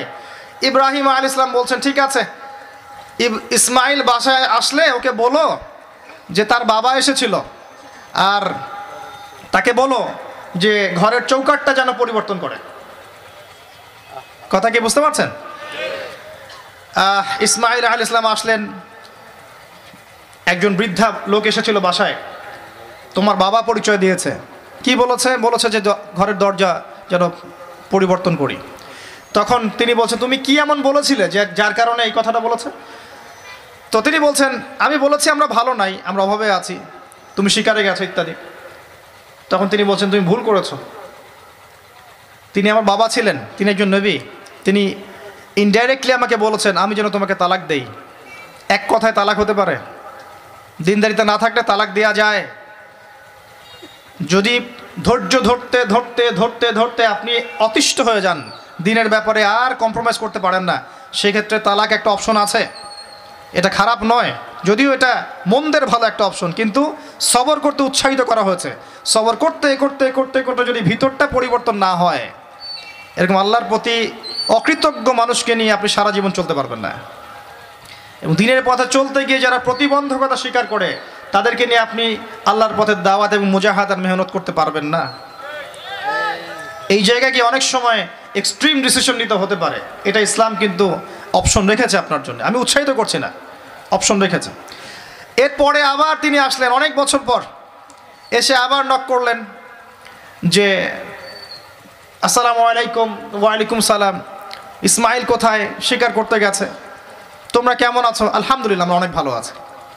ঠিক আছে ইসমাইল বাসায় আসলে তাকে বলো, ঘরের চৌকাটটা যেন যত্ন করে, আদর করে, মহব্বত করে রাখে। কথা বুঝতে পারছেন? এবার ইসমাইল আল ইসলাম আসলেন, বাসায়, তার স্ত্রী জিজ্ঞাসা করছে, একজন বৃদ্ধা এসেছিলেন, তোমার বাবা পরিচয় দিয়েছেন? কি বলেছে? বলেছে, তা আমি যেন ঘরের চৌকাটটা তুমি যেন অটুট রাখো, বহাল রাখো। তুমি কি বলেছ? আমি বলেছি, আমরা অনেক ভালো আছি। তখন তিনি বলছেন, আমার বাবা তোমাকে অনেক পছন্দ করেছেন এবং তোমাকে নিয়ে আমাকে সংসার করতে বলেছেন। এই হলো অবস্থা। শুক্রিয়া আদায় যারা করতে পারবে না, তাদেরকে নিয়ে চলা মুশকিল। লুকমান হাকিম যাকে প্রজ্ঞা দেওয়া হয়েছে, তাকেও আল্লাহ পাক আদেশ করছেন, তুমি আল্লাহর শুক্রিয়া আদায় করো। যে ব্যক্তি আল্লাহর শুক্রিয়া আদায় করে কৃতজ্ঞতা প্রকাশ করে, যে কোনো হালতেই বলতে পারে, আল্লাহ, আলহামদুলিল্লাহ, আমি ভালো আছি। এবং আল্লাহ রসুল্লাহাম বলেছেন, কখনো উঁচু স্তরের লোকদের দিকে তাকাবে না। যার উঁচু বাড়ি আছে, তোমার চেয়ে উঁচু বাড়ি আছে, তোমার চেয়ে বড় গাড়ি আছে, তোমার চেয়ে বেশি টাকা আর্ন করে, ওদের দিকে দেখবে না। ওদের দিকে চোখ দিও না, বরং তোমার চেয়ে নিচে যারা আছে, দরিদ্র যারা, তোমার চেয়ে যারা দরিদ্র, ওদের দিকে তাকাও। তাহলে তুমি আল্লাহর নিয়ামতের শুক্রিয়া আদায় করতে পারবে ইনশাআল্লাহ। আমরা যদি হসপিটালে যাই, শুক্রিয়া আদায় করতে পারব না? যে যে হাজার হাজার মানুষ শুয়ে আছে, কারও ক্যান্সার কারও ডায়াবেটিস কারও অমুক, কারও তমুক, কারও অ্যাক্সিডেন্ট কারও এইটা, সেইটা কারও ব্রেন টিউমার কারও হার্টের সমস্যা, কত সমস্যা? কেউ হাঁটতে পারে না, কেউ বসতে পারে না, কেউ শুইতে পারে না, কেউ শুইলে ঘুমাতে পারে না। আমরা ভালো আছি না? আলহামদুলিল্লাহ। কৃতজ্ঞতা। যখন আপনি আপনার চেয়ে বিপন্ন কোনো মানুষকে দেখবেন, দেখে যদি এই দোয়াটা পড়েন, আলহামদুলিল্লাহ হিল্লাদি আফানি মিম্মা চালাকা বিহ ও ফদ্দলানি আলা কাসীরিম মিম্মান খালাকা তাফদীলা। আল্লাহর শুক্রিয়া আদায় করছি যে আল্লাহ তোমাকে যে যে বিষয় দিয়ে পরীক্ষা করেছেন, আমাকে তার থেকে নিরাপদ রেখেছেন। এবং হাজার মানুষের চাইতে আল্লাহ পাক আমাকে উত্তম ভালো, উত্তম জায়গায় রেখেছেন, ভালো রেখেছেন। এই দোয়াটা যে ব্যক্তি পড়বে, ওই বিপদ তাকে স্পর্শ করবে না ইনশাআল্লাহ। এভাবে আপনি আল্লাহ শুক্রিয়া আদায় করতে পারেন। আর আল্লাহ পাকের শুক্রিয়া আদায় করার সবচাইতে বড় নিদর্শন হচ্ছে, আপনি আল্লাহর আদেশ নিষেধ মেনে চলছেন কিনা। যে ব্যক্তি আল্লাহর আদেশ এবং নিষেধকে মেনে চলছে, এ ব্যক্তি প্রকৃতপক্ষে আল্লাহ শুক্রিয়া আদায় করছে, তাই নয় কি? খালি মুখে যদি বলি, আমি আল্লাহ শুক্রিয়া আদায় করি, নামাজ নাই সওম নাই জাকাত নাই, কিচ্ছু নাই। মুখে মুখে বলছি, আমি আল্লাহকে অনেক ভালোবাসি। এই ভালোবাসার দাম আছে? আল্লাহ বা কি বলেছেন? যে তোমরা যদি আল্লাহর ভালোবাসা পেতে চাও, কলিং কুম তুম তু হিবুন আল্লাহ আমার অনুসরণ করো। কার অনুসরণ? মুহাম্মদ সাল্লাল্লাহু আলাইহি ওয়াসাল্লামের অনুসরণ করো। তার সুন্নাহ মাফিক জীবন করো। ইনশাআল্লাহ আল্লাহ পাক তোমাদেরকে মাফ করে দিবেন, আল্লাহও তোমাদেরকে ভালোবাসবেন ইনশাআল্লাহ। লুকমান আলাইহিস সালামকে আমি আলাইহিস সালাম বলছি, এই অর্থে তার তার উপর শান্তি বর্ষিত হোক। এই অর্থে বলছেন এরপর পরের আয়তে লুকমান আলাইহিস সালাম, লুকমান হাকিম, তিনি বলছেন ওয়াইজ তার সাথে তার সন্তানের একটা কনভারসেশন হচ্ছে। এটা ভালো করে শোনেন। তার সাথে তার সন্তানের একটা কনভারসেশন হচ্ছে। তিনি তার সন্তানকে কিছু নসিহত করছেন, ওয়াজ করছেন। যেই নসিহতগুলো আল্লাহ পাকের কাছে এত ভালো লেগেছে, আল্লাহ পাক কুরআনুল ক্যারিমের মতো কিতাবে সেটাকে নিয়ে এসেছেন। কেয়ামত পর্যন্ত এটা থাকবে ইনশাআল্লাহ। কেয়ামত পর্যন্ত একজন বাবা, একজন ছেলের এই কনভারসেশন থাকবে ইনশাআল্লাহ। আমরা তো মনে করি সন্তানকে মানুষ করবে তার মা। এখানে আমরা দেখছি সন্তানকে নসিহত করছেন তার বাবা। আমরা ইউসুফ আলি ইসলামের ক্ষেত্রেও সেটাই দেখেছি যে সন্তানকে নসিহত করছেন তার বাবা। আমরা কোরআন ঘাটলে দেখি যে বাবা সন্তানকে নসিহত করেন, মা নসিহত কম করেন। জি ইব্রাহিম আলী ইসলাম কথা বলছেন তার সন্তানের সাথে। ইউসুফ আলী ইসলামের সাথে তার বাবা কথা বলছেন। লুকমান আলী ইসলামের সাথে তার সন্তান কথোপকথন হচ্ছে। তাহলে কোরআন দেখাচ্ছে বাপকা বেটা? বাপ যেমন, সন্তান তেমন। বাপ হবে সন্তানের রিয়েল গার্ডিয়ান মা তাকে মানুষ করবে। এলম প্রজ্ঞা, বাস্তবতা শেখাবে কে? বাবা। আর আমাদের বাবারা এখন মানি মেকিং মেশিন তারা খালি টাকা আর্ন করার মেশিন সকাল দশটায় বেরাবে, আবার রাত দশটায় আসবে। সন্তানের সাথে বাবার কোনো মিল মহব্বত নাই, দেখাশোনাই নাই। এটা ঠিক নয়। সন্তানকে মানুষ করতে হবে বাবাকে। তাকে প্যারেন্টিং শেখাতে হবে। আমাদের বাবাদেরকে প্যারেন্টিং শেখাতে হবে, মাদেরকেও শেখাতে হবে। আসেন, আমরা এখান থেকে দেখব কীভাবে তিনি তার সন্তানকে নসিহত করছেন। এই নসিহত শুধু সন্তানের জন্য নয়, প্রত্যেকটা মানুষের জন্যই। আমরা এই নসিহতগুলোর মধ্য দিয়ে আমাদের লেকচারের ইতি টানবো ইনশাআল্লাহ তাআলা। আসুন। লুকমান যখন লুকমান হাকিম তার সন্তানকে বলেছিলেন, কি বলেছেন? ইয়া বুনাই, আদর করে বলছেন, হে আমার সন্তান, বাবা, শুনো, লা তুশরিক বিল্লাহ। প্রথম নসিহত কি? আল্লাহর সাথে শিরিক করো না, লা তুশরিক বিল্লাহ, আল্লাহর সাথে শিরিক করো না। আমরা আমাদের সন্তানকে প্রথম কি শিখাই? Humpty, Dumpty sat on a wall. আমরা শিখাই Jack and Jill, went of the hill. আমরা শিখে, আমরাও শিখেছি। জ্যাক একটা ছেলের নাম, জিল একটা মেয়ের নাম, ওয়েন্ট অফ দ্য হিল আপনাদের পাহাড়ে চলে গেল। বান্দরবনের পাহাড়ের কোনায় চলে গেল একটা ছেলে, একটা মেয়ে। তারপর কোনায় গিয়ে কী করল সেটা আপনারাই বোঝেন। তা আমরা ছোটোবেলা থেকে বাচ্চাকে শিখাই, Jack and Jill, went of the hill. কি বুঝলেন? প্রত্যেকটা ক্ষেত্রে সমস্যা। আপনি সরেয়াতে কি শিখাচ্ছেন? আমটি আপনি খাবেন পেরে? কার গাছের আম আপনি পেরে খাবেন? যাত্রার গাছের আম আপনি পেরে খাইতে পারবেন? শুরুতে অজগর আসছে তেরে, সন্তানকে ভয় দেখে। অজগর তেরে আসছে। ওই বাচ্চা অজগরের কি বোঝে? সরেওতে অজগর আসছে তেরে, ভয়, আগে ভয় শেখানো হচ্ছে। সরেওতে অজগর আসছে তেরে, ভয়, আপনি ভয় পাচ্ছেন। বাচ্চা ভয় পাচ্ছে। রাত্রে ঘুমের স্বপ্ন দেখবে অজগর তেরে আসছে। হ্যাঁ আপনি বাচ্চার সাথে যে কথোপকথনগুলো করবেন, রাত্রে সেগুলো সে স্বপ্ন দেখতে পারে। সরেয়াতে আপনি শিখাচ্ছেন, আমটি খাব পরে। কার গাছের আম পেরে খাবেন গাছ কি আপনার? যার তার গাছের আম পেরে খাবে সে? চুরি করা শিখলো সে? এই তো হচ্ছে। এখানে শাব্দিকভাবে পরিবর্তন না আনতে পারলে, নৈতিকতা না ঢুকাতে পারলে সমস্যা তো। আর কালচার এভাবেই চলছে কেন? কেউ এগুলো মাথা ঘামায় না কেন? সুফানাল্লাহ বই পুস্তক এখন টোটালি চেঞ্জ হয়ে যায়, দিন দিন চেঞ্জ হচ্ছে। দেখবেন, আগে আমরা অনেকগুলো নজরুল কবিতা পড়তাম। কবিতা নাই? আস্তে আস্তে আস্তে আস্তে ভ্যানিশ একটা ভিতর থেকে একটা আদর্শ আপনাকে ইনজেক্ট করা হচ্ছে। কোন আদর্শ সেটা আপনি আপনি খুঁজে বের করেন। এবং যে আদর্শটা রাখা উচিত সেটাকে আস্তে আস্তে মাইনাস করা হচ্ছে। কোনটা সেটা আপনি ভাবেন? সন্তানকে বাবা শেখাচ্ছে। ইয়া বুনাই, লা তুশরিক বিল্লাহ। কোন পরিবারে এই লোকমান আলী ইসলামের মতো পিতা সন্তানকে শেখায় ছোটবেলায়? বাবা আল্লাহর সাথে শিরিক করো না। এটা একটা জায়গায় সম্ভব যারা ইসলামিক লাইনে পড়াশোনা করছেন, মাদ্রাসায় পড়াশোনা করছেন। আর এখানে আমরা এমনভাবে তাকাই এদের দিকে, যেন এরা সমাজের সবচেয়ে নোংরা কিট, নাকি? না তো দেখেন, আমরা আরও শেখাই, বাবা তোমাকে বড় হতে হবে, নিজের পায়ে দাঁড়াতে হবে, বৃদ্ধ বয়সে বাবাকে দেখতে হবে, মাকে দেখতে হবে, প্রতিষ্ঠিত হতে হবে। আগে আমরা বাচ্চাদেরকে এগুলো শেখাই।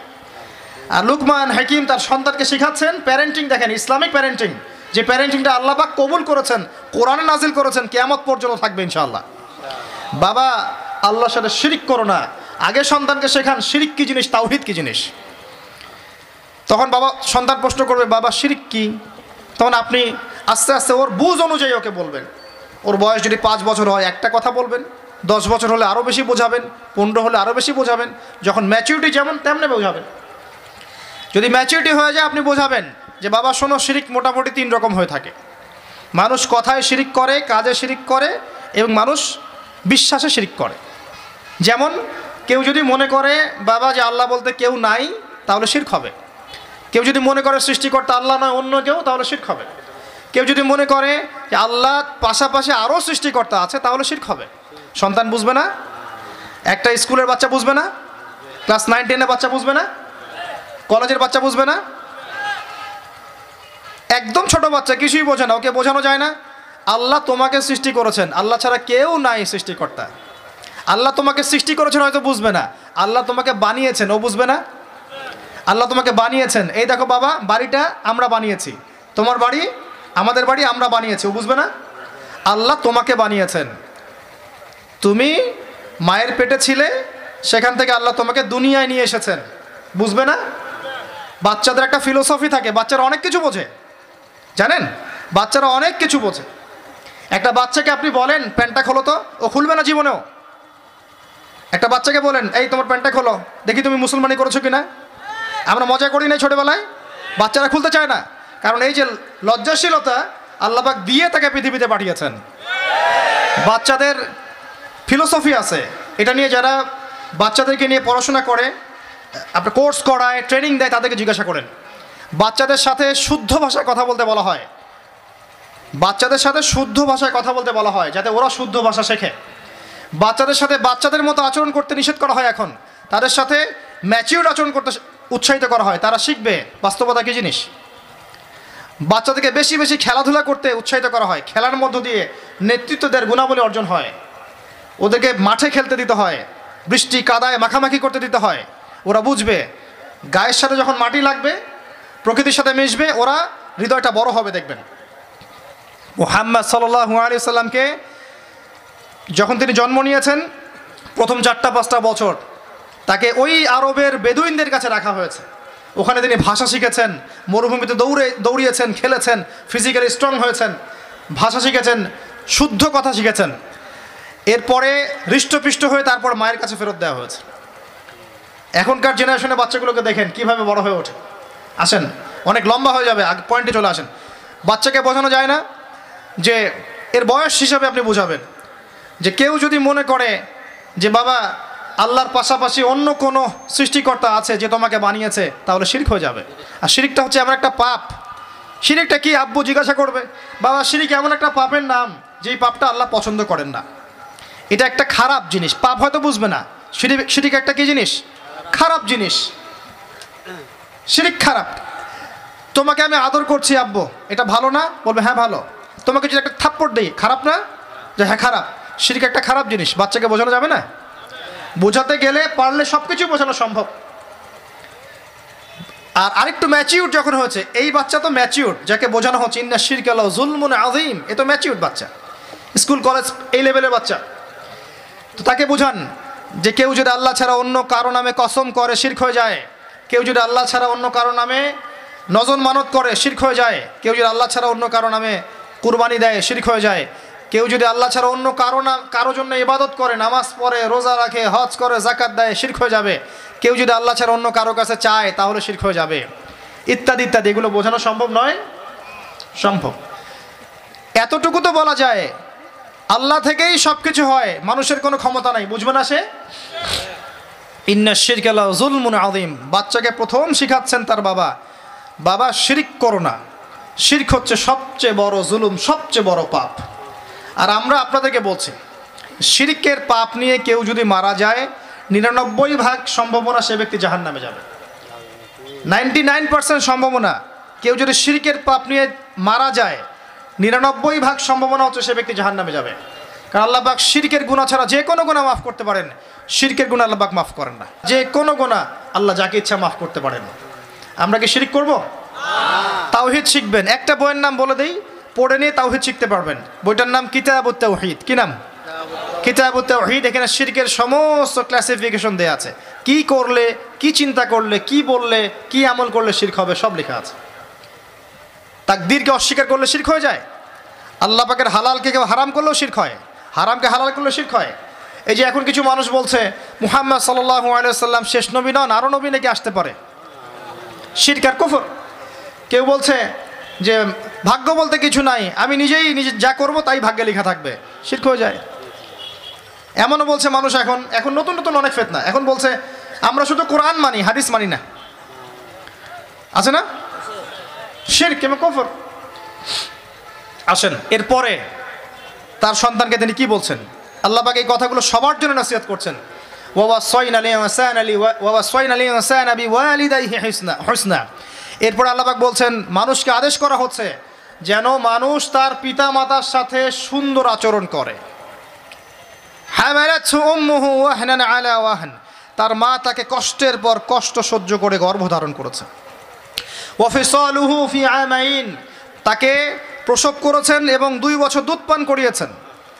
আনিশকুরলি মানুষকে আদেশ করা হচ্ছে যেন মানুষ আমার শুক্রিয়া আদায় করে, আল্লাপাক বলছেন।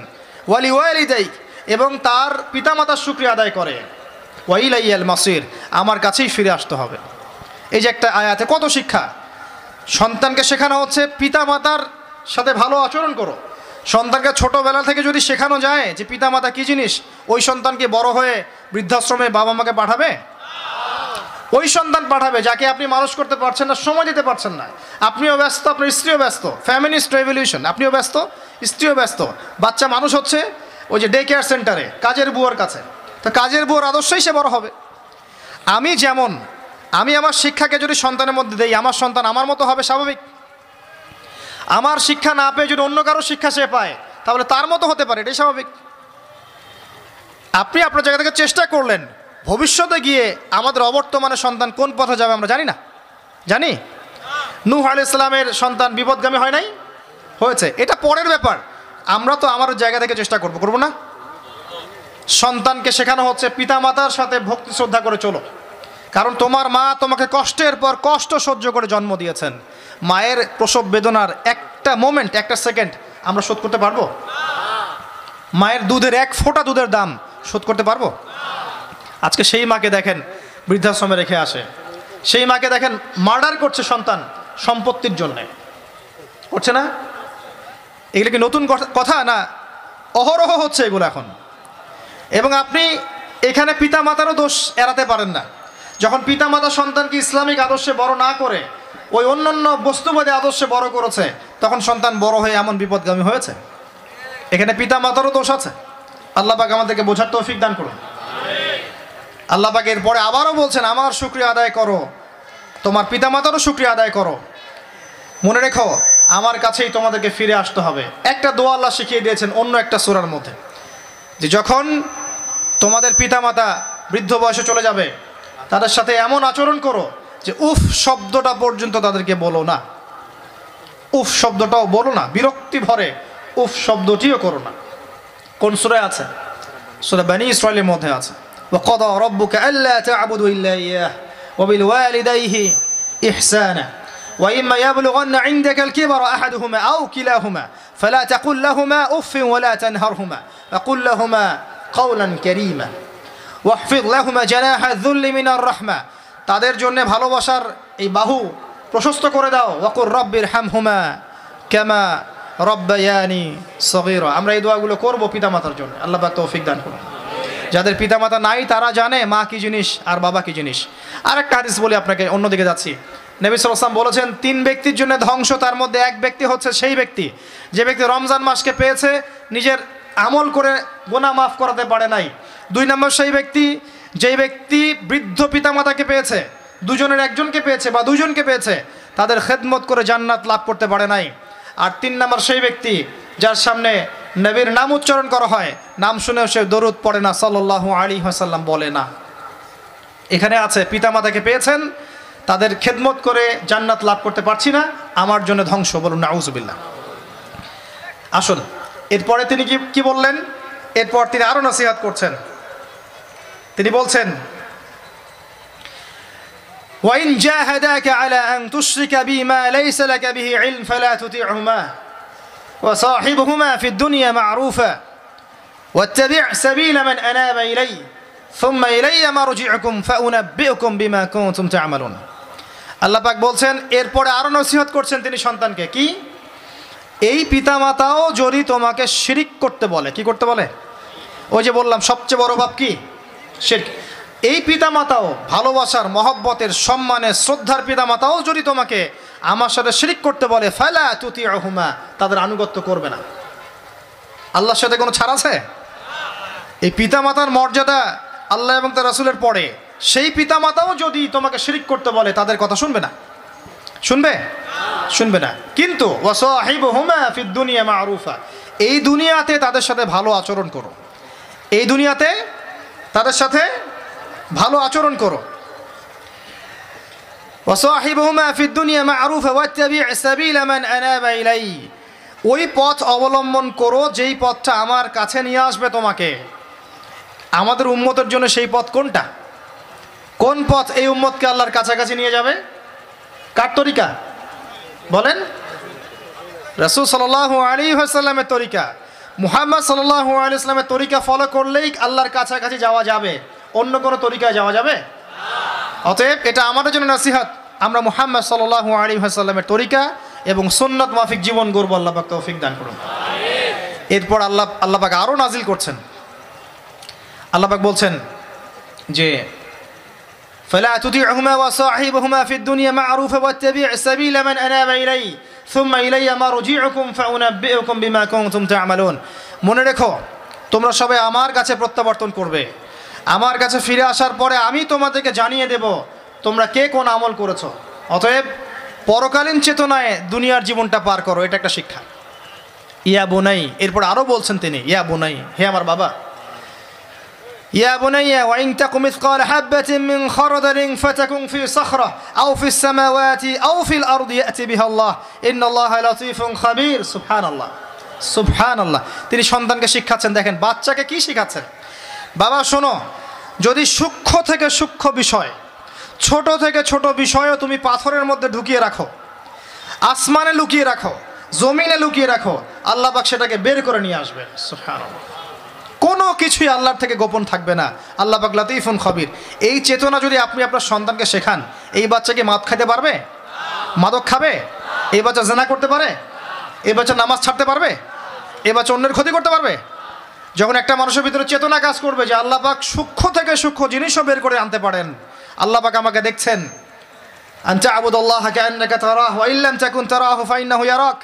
এমনভাবে আল্লাহর ইবাদত করো যেন আল্লাহ তুমি আল্লাহকে দেখছ।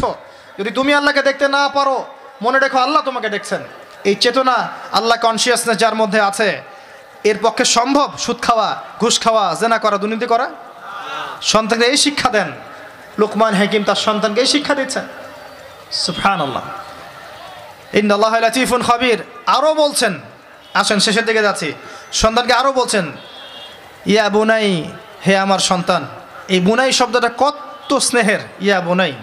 হে আমার সন্তান, আকিমিস সলা সন্তানকে শিক্ষা দিচ্ছেন সলাৎ কায়েম করো। বাবা সলাৎ কায়েম করো। আকিমিস সলা ওয়ামুর বিল মারুফ এবং সৎ কাজের আদেশ করো মানুষকে। ওয়ানহা আনিল মুনকার এবং অসৎ কাজে নিষেধ করো মানুষকে। ওয়াসবির আলা মা এরপর তোমার উপর যে বালা মুসিবত আসবে, এর উপর সবর করো। মিন আজমিল ওমর এই সবরটাই হচ্ছে সবচেয়ে কঠিন কাজ। কি বললেন সন্তানকে? সলাদ কায়েম করো। আমরা কি আমাদের বাচ্চাদেরকে সলাদ শেখাই? আমরা শেখাই, বাবা, ব্যাগটা ঘাড়ে নাও, চলো। তিরিশটা বছর এভাবে পড়ো, তিরিশ বছর পড়ার পরে অজুর ফরজ কয়টা জিজ্ঞাসা করেন, বলতে পারে না। তিরিশ বছর পর আপনি জিজ্ঞাসা করেন, নবীর স্ত্রীদের নাম কি, বলতে পারে না। নামাজের আরকান কয়টা, ইত্যাদি ইত্যাদি, কিছু বলতে পারে না। ডক্টরেট করে এসেছে বাইরে থেকে, ডিগ্রি সার্টিফিকেট নিয়ে এসেছে। ইসলামের বেসিক পিলার, ইমান ভঙ্গের দশ কারণ বলতে পারবে না। তো এই হচ্ছে অবস্থা। কিন্তু তিনি সন্তানকে শেখাচ্ছেন কি, বাবা, সলাৎ কায়েম করো। সলাৎ পড়ো বলছেন না, সলাৎ কায়েম করো। তুমি নিজে পড়ো, তোমার সাধ্য অনুযায়ী প্রতিষ্ঠা করো। সলাৎ কায়েমের সাথে মানুষকে সৎ কাজের আদেশ করো। সুন্নত মাফিক চলতে বলো, সত্য কথা বলতে বলো, আল্লাহ আনুগত্য করতে বলো রসের আনুগত্য করতে বলো, যত ভালো কাজ আছে, কোরআন তেলাওয়াত করতে বলো, মানুষকে হালাল পথে থাকতে বলো, মানুষকে তসবি তাহলিল করতে বলো, আল্লাহর নৈকট্য অর্জন করতে বলো মানুষকে সৎ কাজগুলোর আদেশ করতে থাকো। একই সাথে ওয়ান হ্যানিল মুঙ্কার অসৎ কাজগুলো থেকে নিষেধ করো। শুধু সৎ কাজের আদেশ করলে কোনো সমস্যা হয় না কখনোই। যখনই এর সাথে আপনি অসৎ কাজে নিষেধ করবেন, নামাজ পড়ো, এটা বলার পাশাপাশি বলবেন, সুদ খায়েন না।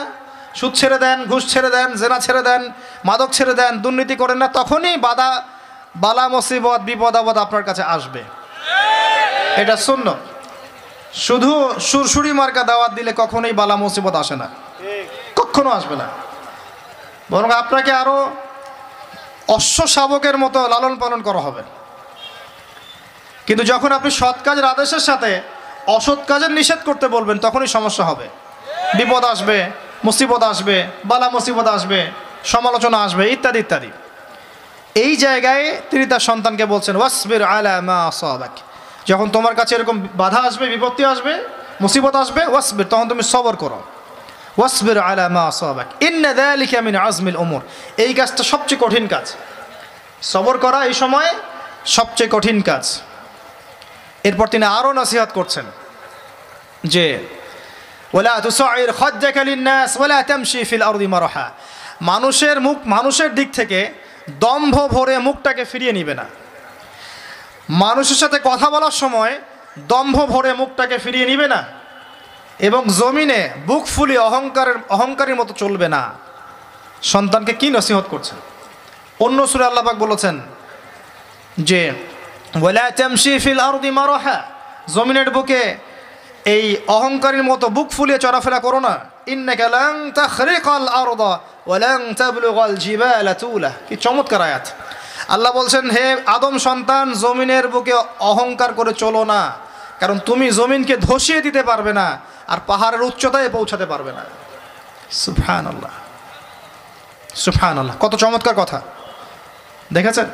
তিনি তার সন্তানকে বলছেন, যে অহংকার করো না, মানুষের দিক থেকে মুখটাকে ফিরিয়ে নিও না। ওলা তামশি ফিল আরদি ফখর। আল্লাহ পাক অহংকারী উদ্ধত মানুষকে ভালোবাসেন না। সাহাবীরা প্রশ্ন করলেন, ইয়া রাসূলুল্লাহ, আমার জামাটা সুন্দর হোক, আমার জুতা সুন্দর হোক, ইত্যাদি আমার কাছে ভালো লাগে, এগুলো কি অহংকারের নিদর্শন? তিনি বলছেন, না, এগুলো অহংকারের নিদর্শন নয়। বরং অহংকারের নিদর্শন হচ্ছে দুটো জিনিস। এক, মতরুল হক, সত্য, আল্লাহর পক্ষ থেকে যে সত্যটা এসেছে, এটাকে অস্বীকার করা। এটা অহংকারের নিদর্শন। আল, মতরুল হক এবং মানুষকে তুচ্ছ তাচ্ছিল্য করা হচ্ছে অহংকারের নিদর্শন। দুটো বিষয়। এর মানে এই নয় যে কেউ কেউ একটা সম্প্রদায় কুফুরি করছে, আপনি তাকে কাফের বলতে পারবেন না। বিষয়টা এমন নয়। একটা সম্প্রদায় শিরিক করছে, ওদেরকে আপনি মুশরিক বলতে পারবেন না। বিষয়টা এমন নয়। একটা সম্প্রদায় মোনাফেকি করছে, আপনি ওদেরকে মোনাফেক বলতে পারবেন না। বিষয়টা এমন নয়। বরং আমভাবে সবার জন্য বলা হচ্ছে যে, আমি ওর চেয়ে সুপিরিয়র আমি জান্নাতে যাব, জাহান্নামে যাবে, এরকম কনসেপ্ট লালন করা ঠিক নয়। কেউ জানে না কে কোথায় যাবে। জানে? জানে না।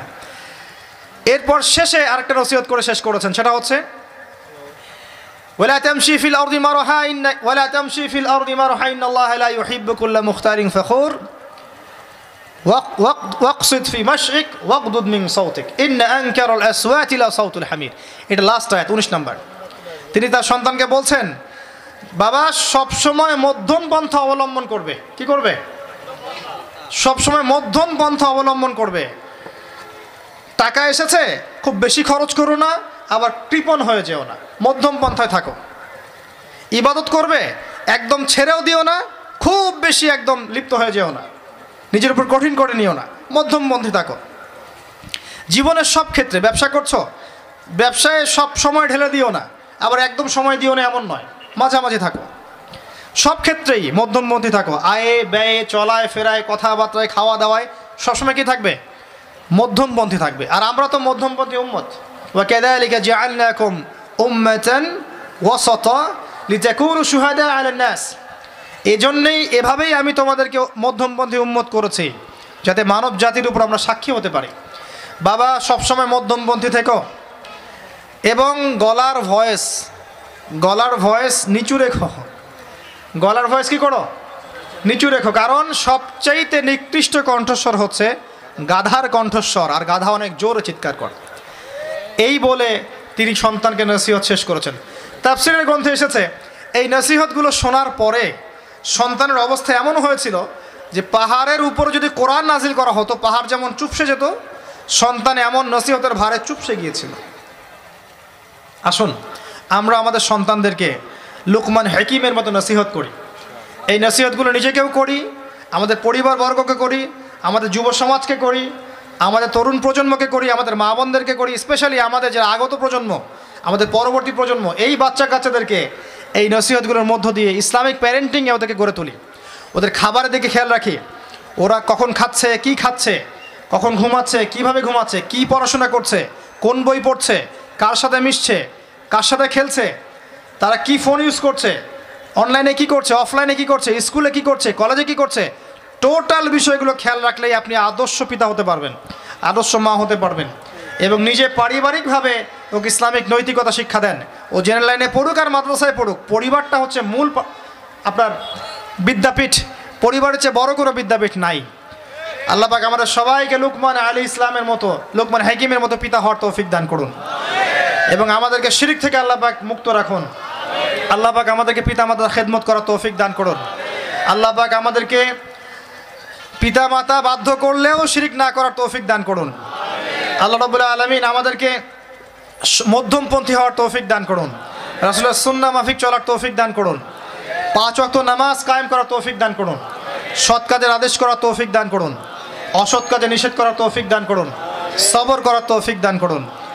আল্লাহ পাক আমাদের কণ্ঠস্বর নিচু রাখুন। আল্লাহ পাক আমাদেরকে উদ্ধত অহংকারী হওয়া থেকে হেফাজত করুন। সবশেষে এই কথাই বলব। আল্লাহ রবুল্লা আলমিন আমাদের সবাইকে পবিত্র কোরআন এবং নবী সুন্না অনুযায়ী